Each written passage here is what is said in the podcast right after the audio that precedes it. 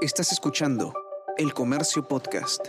Hola, mi nombre es Bruno Ortiz y te doy la bienvenida a esta serie especial del diario El Comercio que lleva el nombre de Me Quedo en Casa. Se trata de un conjunto de podcasts utilitarios con los que buscamos ayudarte a resolver tus dudas más recurrentes relacionadas con este tiempo en el que debemos evitar en la medida de lo posible salir de nuestros hogares para frenar el avance del coronavirus. Desde hace algunos episodios ya estamos preparándonos para cuando se levante el aislamiento social obligatorio. Y en este episodio 17 vamos a tocar un tema que será bastante importante, sobre todo cuando toque volver a nuestras actividades habituales, el transporte. Es probable que tras la cuarentena no tengas muchas ganas de volver a subirte a un bus, menos a una combi o a una coaster, sobre todo si están llenas. Quizás usar el metro de Lima o el metropolitano tampoco te entusiasme tanto, entonces ¿Cómo haremos para movilizarnos por la ciudad? Para conocer más sobre cómo será el transporte público, escuchemos a Juan Pablo León, periodista del Comercio. La estrategia del gobierno en materia de transporte para frenar la pandemia consiste en tres partes. La primera es con respecto al transporte público. El transporte público desde ahora eh, va a tener un aforo reducido del 50% y se ha determinado qué asientos van a tener que ser bloqueados por las unidades tanto de taxis como de buses.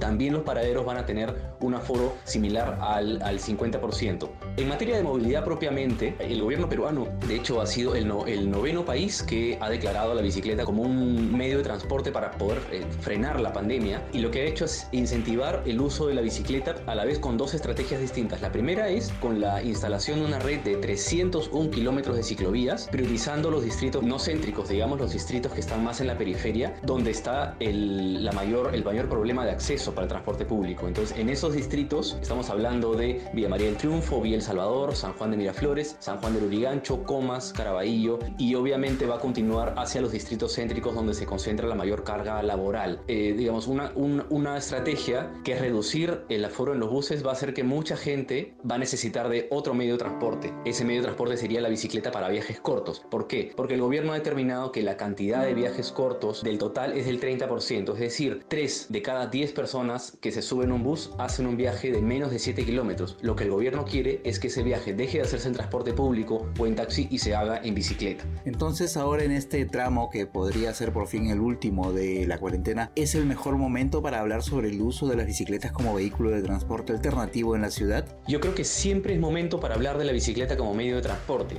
Antes de la pandemia también. Recordemos que nosotros vivimos en una ciudad que es topográficamente en su mayoría plana. Evidentemente hay cerros, pero no es la mayoría de la ciudad. La mayoría de la ciudad es mayormente plana y además no tiene climas extremos. No tiene lluvias, no tiene vientos tan fuertes, no hay mucho calor y no hay mucho frío. No, no, no son excesos de clima que podrían perjudicar un viaje en bicicleta. Potencialmente Lima es una ciudad ciclista, puede ser, mejor dicho, una ciudad ciclista. Entonces la pandemia es ahora la oportunidad para poder de alguna manera reconciliarnos con esa propuesta. ¿Por qué además ahora cobra mucho mayor importancia porque la bicicleta es el vehículo mundialmente declarado para poder evitar un contagio. En un bus de transporte público, en una unidad de transporte público como el metropolitano, como un micro, como una combi, hay cerca de 30 puntos de contacto físico para los pasajeros que se suben. En la bicicleta apenas dos. Eh, estamos hablando de que uno cuando sube un bus, evidentemente, va a tener contacto físico con otros pasajeros, con los asientos, con los pasamanos, las monedas, el cobrador, los billetes. Con la bicicleta esto se reduce. No estamos hablando de viajes largos en bicicleta, estamos hablando de la posibilidad de que los viajes cortos en transporte público puedan suplirse con la bicicleta. Una de las cosas también que el gobierno está considerando es un proyecto de la mano con Produce para poder crear un ejemplar, un prototipo de bicicleta peruana local. Primero, que le dé trabajo a ensambladores locales para poder producirla y también sea accesible al bolsillo del consumidor, pero a la vez una bicicleta segura y que evidentemente te ayude a promover un poco su uso y de paso descongestionar los, eh, los buses de transporte público, que es lo que se busca. ¿no? La bicicleta es una de las mejores opciones ante situaciones complicadas. Así lo recuerda Octavio Segarra, fundador de la bicicletería. La bicicleta siempre ha demostrado ser un medio de transporte ideal y en las crisis no es la excepción. Eh, lo vimos en el terremoto de México, en el huracán Katrina en Estados Unidos, en el tsunami de Japón, la crisis petrolera de Cuba y hoy en día ante la necesidad de un distanciamiento social, la bicicleta al ser un medio de transporte individual, económico, democrático, que muchas de las familias tienen una bicicleta en casa incluso más que lo que pueden tener un auto o una moto. La bicicleta se presenta como un medio de transporte perfecto para distancias menores a 7 kilómetros. Sobre todo en estas épocas donde el distanciamiento social exige que el transporte público, que es el medio de transporte más usado, no pueda operar en su total capacidad. Ok, seguramente ya te convenciste de utilizar una bicicleta como nuevo método de transporte en la ciudad, pero resulta que no tienes una. Entonces, ¿cuál elegir? Octavio Segarra comparte con nosotros varias recomendaciones para elegir la bicicleta que más nos convenga. Claro, el tipo de uso es lo primero que nos debemos preguntar. En este caso es una bicicleta como medio de transporte, entonces deberíamos buscar en la categoría de urbanas y descartar las deportivas. También tenemos que pensar en el presupuesto y acá tener en cuenta de que estamos comprando un vehículo y no un juguete, entonces necesitamos o idealmente eh, sería bueno contar con un mínimo de calidad que nos permita tener la confianza en este vehículo que nos va a llevar a diario al trabajo. Luego podemos comenzar a hacernos preguntas como dónde la vamos a usar y si tu ciudad tiene muchas subidas y bajadas, entonces eh, las velocidades te van a servir bastante. Si en tu ciudad llueve constantemente y hay charcos en las calles, los tapabarros te van a ayudar a llegar limpio al trabajo. Eh, luego también podemos ver cosas de estilo, por ejemplo, si tú prefieres la comodidad sobre la velocidad, una de paseo te puede venir muy bien. Estas te permiten viajar erguido, ver el camino sin necesidad de levantar el cuello y son muy cómodas de, manejar. Si por el contrario prefieres la velocidad, por ejemplo fixie te puede llevar bastante rápido sin mucho esfuerzo, pero la posición es agresiva, es decir, es inclinada. Estas bicicletas son bien rápidas y son de muy fácil mantenimiento ya que no tienen velocidades. Eh, si no estás ni por la una ni por la otra y quizás vienes de una montañera, a la hora de elegir una urbana las híbridas eh, pueden ser una transición muy buena. Eh, estas bicicletas son una mezcla de geometrías de montañera, componentes de rutera, con llantas un poco más anchas para que se adapten bien en la ciudad y vayas más cómodo. Eh, la posición eh, es semi inclinada y son unas bicicletas bien versátiles. También te puede, te puede servir y se puede ajustar a, lo que tú necesitas. Otra cosa que, que puedes pensar es eh, si la distancia es muy larga, una bicicleta que te permita intermodalidad puede funcionar para ti. Es decir, usar la bicicleta hasta cierto tramo y después subirla a otro medio de transporte. En este caso las plegables son ideales para eso. Son portátiles, las doblas en un paquete pequeño y no solamente las puedes meter en un bus o en un auto, sino que las puedes guardar en espacios pequeños dentro de tu casa o meterlas a un ascensor. Finalmente hay que tener en cuenta que, posiblemente la bicicleta que tienes en tu casa ya es una bicicleta que la puedes levantar y comenzar a usar a diario para después pensar en una que se adapte un poco mejor a lo que tú ya estás dándote cuenta que necesitas. Y si ya tienes una bicicleta en casa pero no la usas desde hace muchísimo tiempo, ¿qué puedes hacer con ella? Pues aquí hay más recomendaciones. Si vas a comenzar a usar una bicicleta que la tienes mucho tiempo guardada en tu casa, eh, lo que te recomendaría es que primero la lleves a, a mantenimiento. Hay un mecánico la va a desarmar, la va a limpiar va a armarla engrasando las piezas y te va a decir si hay alguna que necesite cambiarse o repararse. Finalmente vas a tener una bicicleta 100% operativa y a la cual tú ya estabas acostumbrado. Pero ojo, depende cuánto tiempo la hayas tenido guardada. Quizás tú ya creciste y la talla ya no te hace. Eso es también importante tener en cuenta. Si por alguna razón prefieres no llevarla al mecánico, quizás no la has tenido tanto tiempo guardada, quizás consideras que está bien o quizás el presupuesto no te da, te recomendaría que te fijes en lo mínimo que es para tenerla, para manejarla de forma segura Primero las llantas deben estar operativas, las cámaras tienen que estar bien y poder inflarlas y mantener la presión adecuada. Verifica que los tacos de freno, eh, los cables estén en buen estado y estén frenando óptimamente. La dirección también tiene que estar bien ajustada y en, general todas las piezas tienen que estar bien ajustadas. Entonces con eso vas a poder este, comenzar a usarla y, salir de tu casa. También ten en cuenta otro tipo de implementos que, que podrías necesitar como son las luces. Estas van a permitir que seas visible en las calles y eh, evitar accidentes. El candado, porque si queremos comenzar a usarla diario como medio de transporte, es importante poder llegar a cualquier sitio y poder dejarla eh, sin necesidad de estar pensando si alguien te la va a cuidar o dónde la puedes guardar este, con vigilancia. Ojo que un buen candado eh, tiene que ser un candado de ser endurecido. Los más conocidos son los U-Lock. Estos no se pueden cortar con los métodos comunes que, suelen usar los ladrones. Y también un casco sería importante que, lleves, ¿no? Sobre todo si estás comenzando a, montar bicicleta y después de tiempo y, quizás no estás muy acostumbrado a ella. Y una cosa también importante que, te recomendaría, si hace tiempo no lo haces, es que primero comiences con distancias cortas en espacios eh, que tú conozcas muy bien, quizás eh, en tu propio barrio, yendo a hacer rutas como a, una bodega o a visitar un amigo, hacer compras al súper, para que te acostumbres a la dinámica que existe entre la bicicleta y el resto del tráfico de tu ciudad. Una vez que, sepas y, y, hayas desarrollado destrezas, de que busques información sobre tips de seguridad, ya podrías comenzar a hacer rutas un poco más largas e ir a trabajo. Eh, no recomendamos de que de buenas a primeras alguien que no ha manejado bicicleta en mucho tiempo saque su bici y haga una distancia de 5 o 6 kilómetros porque la experiencia puede ser no muy agradable.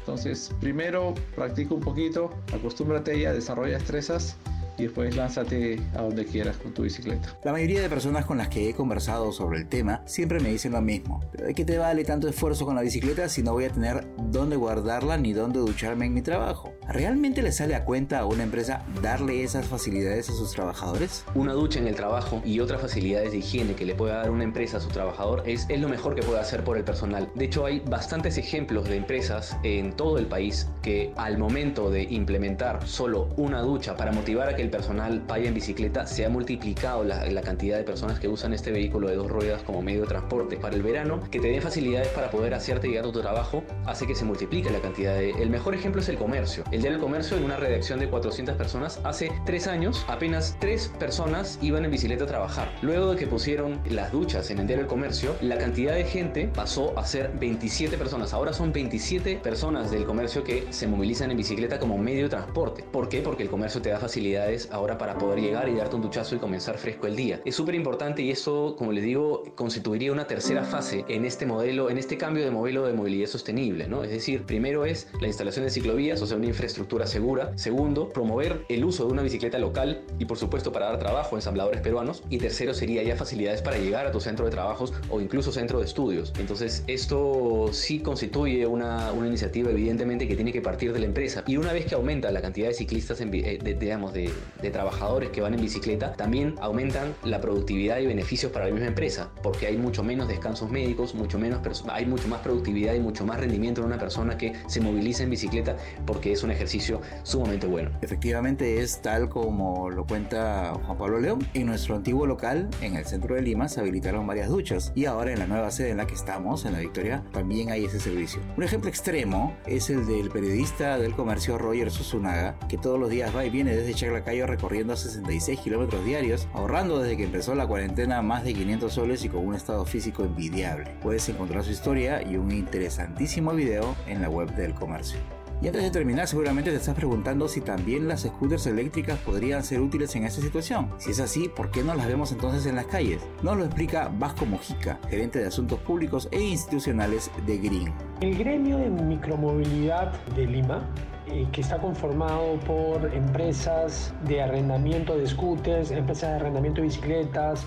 pero también y sobre todo por gremios de ciclistas y por empresas que, dan, que venden o dan servicios a ciclistas, remitimos un comunicado a las autoridades, a la PCM, al Ministerio del Trabajo, al Ministerio de Salud, al Ministerio de Transporte y Comunicaciones, a la Autoridad de Transporte Urbano de Lima y Callao, solicitando que la micromovilidad sea priorizada. Y que sea priorizada no solo por motivos del actual COVID, sino porque en realidad la micromovilidad le ofrece a la ciudad la posibilidad de tener un medio de transporte ecoamigable y eficiente. En cuanto al COVID, claro está que los vehículos de micromovilidad, tanto bicicletas como scooters, eh, son vehículos que cumplen con el aislamiento social tan necesario en estos momentos. Estos vehículos no cuentan, primero, en primer lugar, no cuentan con eh, ningún tipo de superficie, salvo el manubrio donde pudiera posarse el COVID y que sea necesaria su manipulación por los usuarios.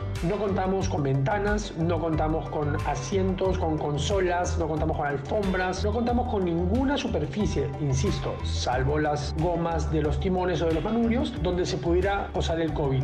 Con lo cual, nosotros con una lavada de manos o utilización de guantes al usar estos vehículos, logramos que este riesgo sea mitigado. En segundo lugar, eh, somos vehículos que no permitimos la aglomeración de personas, somos vehículos unipersonales. Las bicicletas y los scooters nos ofrecen la posibilidad de viajar al aire libre y, para información de todos, son vehículos vehículos que por lo menos en un 70% son utilizados para transportarse a los centros de trabajo y a los centros de estudio. Es decir, no son vehículos utilizados para el relajo o para el esparcimiento, sino para transportarse al trabajo. Con ello se acaban los paradigmas del ciclista deportista o del ciclista únicamente en diversión o del scooter como un medio de diversión y estamos hablando de transporte sostenible, ecomigable y con aislamiento social con miras a la no proliferación del COVID. Esta gremiación asegura que este tipo de vehículos puede ayudar bastante a reducir los contagios. Mujica nos da más detalles al respecto. Te agradezco mucho tu pregunta. Es muy claro que, como ya les mencioné, la operación de nosotros como Green de otras empresas de micromovilidad o de las, las empresas de alquiler de bicicletas, la propia autorización de libre tránsito con bicicletas y scooters a los que los tienen como privados va a beneficiar en varias formas al no contagio del coronavirus. En primer lugar, como ya les dijimos, no somos un foco de contagio, no lo vamos a hacer. Como preguntan, tenemos protocolos para la desinfección de los scooters al salir de nuestra bodega o de nuestra operación, al regresar también y cuando y tendremos equipos de personas desinfectando scooters en las calles cuando veamos que han sido utilizados por usuarios. Además, los usuarios van a, se va a promover en los usuarios que utilicen guantes y que se laven las manos al terminar de usarlos. Con ello, no hay ningún riesgo. La gente se va a poder transportar en esta necesaria,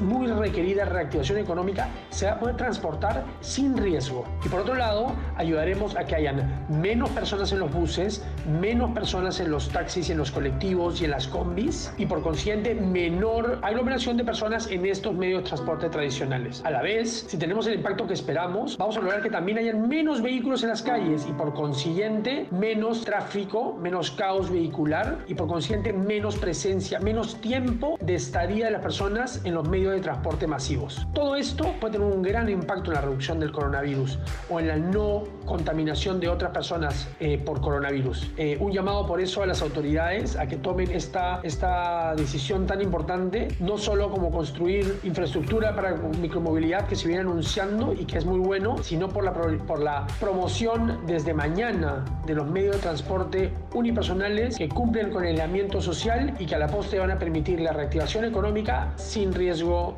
de contaminación por coronavirus.